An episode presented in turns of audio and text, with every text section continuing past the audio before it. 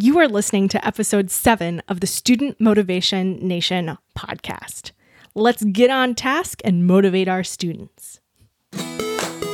Welcome to Student Motivation Nation, where we take psychological research out of the lab and into your classroom.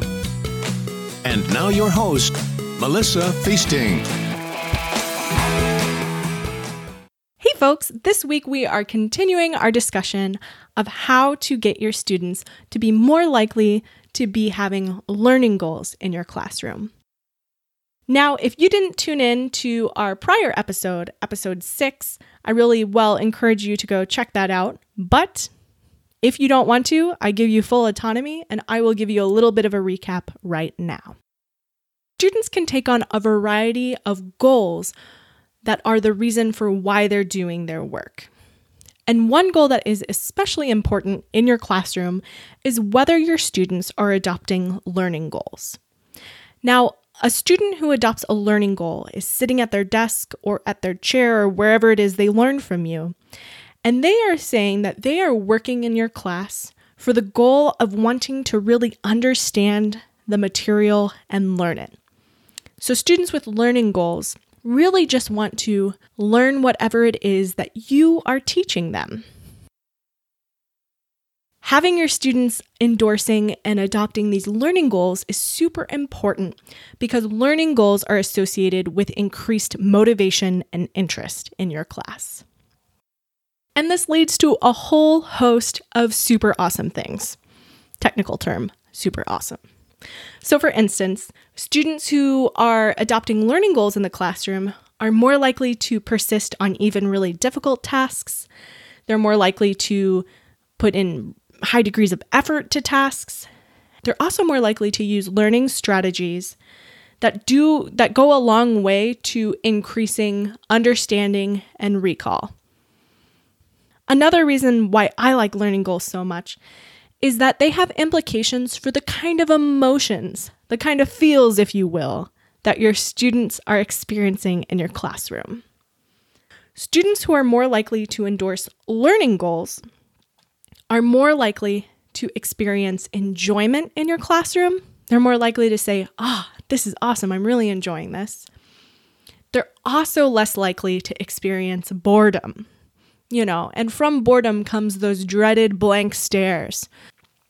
Students who endorse and adopt these learning goals, who really sit down and say, man, my reason for being here is to really just learn and, and understand this material, are more likely to experience hope in the classroom. And they're also more likely to experience the feeling of pride in their performance in the classroom.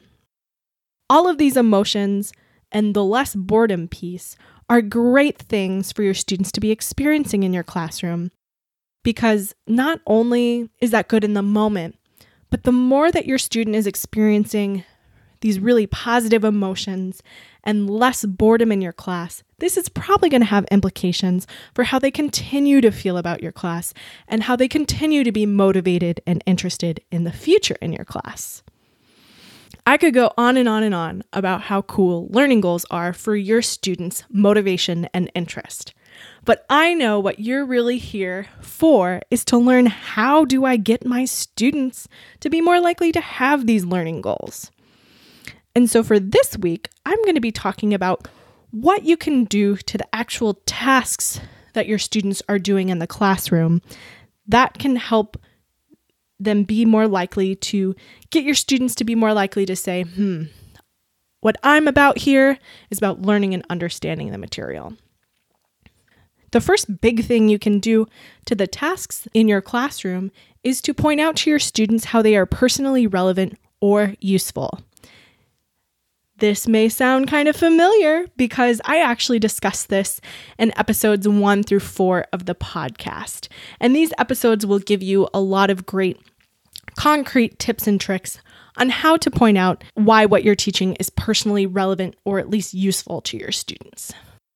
The more that you can focus on learning tasks and assignments that are personally relevant to your students, the more likely it is that they're going to be adopting these learning goals and that they're going to be wanting to learn and understand the material, as opposed to, you know, looking at their neighbor and just saying, I want to do better than him, or I want to avoid doing worse than him.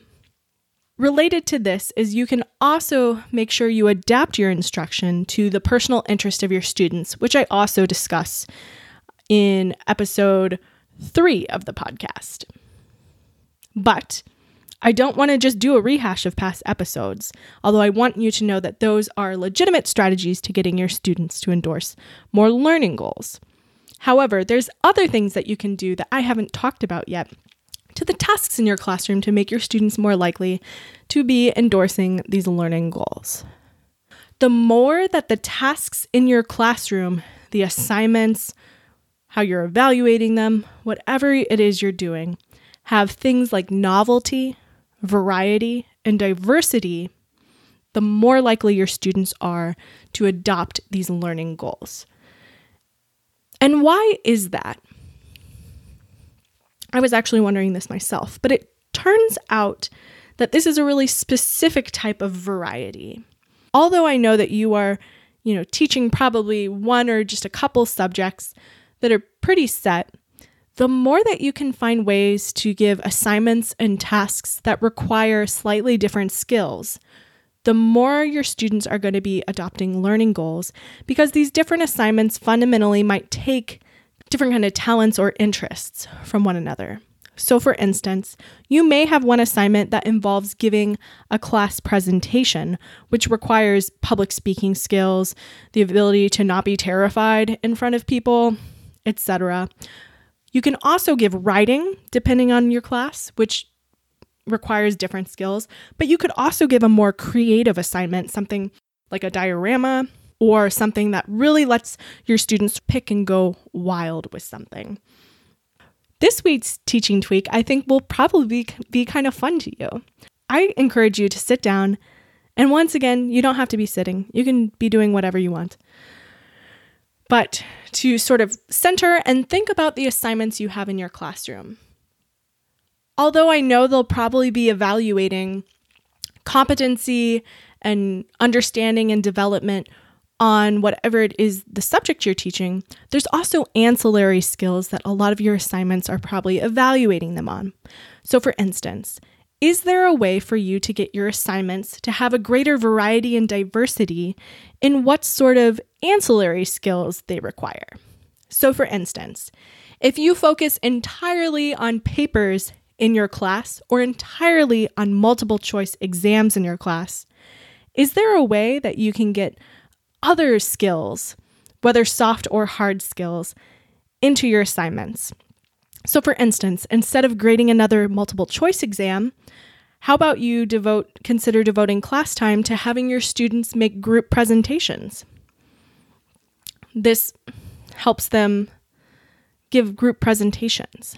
Instead of only assigning papers, maybe you can consider also assigning a more creative project that lets students do something hands on. So, one of my favorite examples of this is a course that I TA'd for early in my time in grad school. And one of the projects asked the students to find a way to violate a gender norm in their lives. And so this really let the students get more creative, and it was wide open in a way that students had to figure out for themselves what to do. And so think about if there's any sort of skill that you would like to assess in your students that would also let you give them sort of a more loose assignment like that that let them bring in their own spark of creativity into it. The more your assignments have variety and are assessing different kinds of skills, the less likely your students are to start really comparing themselves to one another. And instead, they'll just keep on focusing on understanding and learning the material. If you just keep giving multiple choice exams or keep giving papers and it's all in the same format, the easier it is for your students to start thinking about, hmm, I wonder how my neighbor did on this. I hope I didn't do worse than them. Because every assignment is the same. But when you start to have a big variety in the type of assignments you have, students generally tend to focus on how they are understanding and learning the material because it's sort of harder to suss out who would be really good at, say, one sort of project versus the other. Some students are really going to shine in that presentation, other students are really going to shine in the paper. And this really keeps students focused on their own progress. I really encourage you to think of a way that you can add variety and diversity to the sort of soft skills that your assessment that your assignments are assessing and i would love it if you emailed me and tell me how it went you can check out the show notes to this episode at www.studentmotivationnation.com slash seven. If you really dig this podcast, it would mean so much to me if you considered sharing it with your fellow educators who also want to motivate and interest and engage their students. Honestly, the more the merrier in my book. But either way, until next week, I hope you have a really lovely week and I hope you get out there and educate and motivate. Talk to you soon. Mm, bye. Thank you for listening to the Student Motivation Nation podcast. You can find us on the web at www.studentmotivationnation.com. Hope to see you there.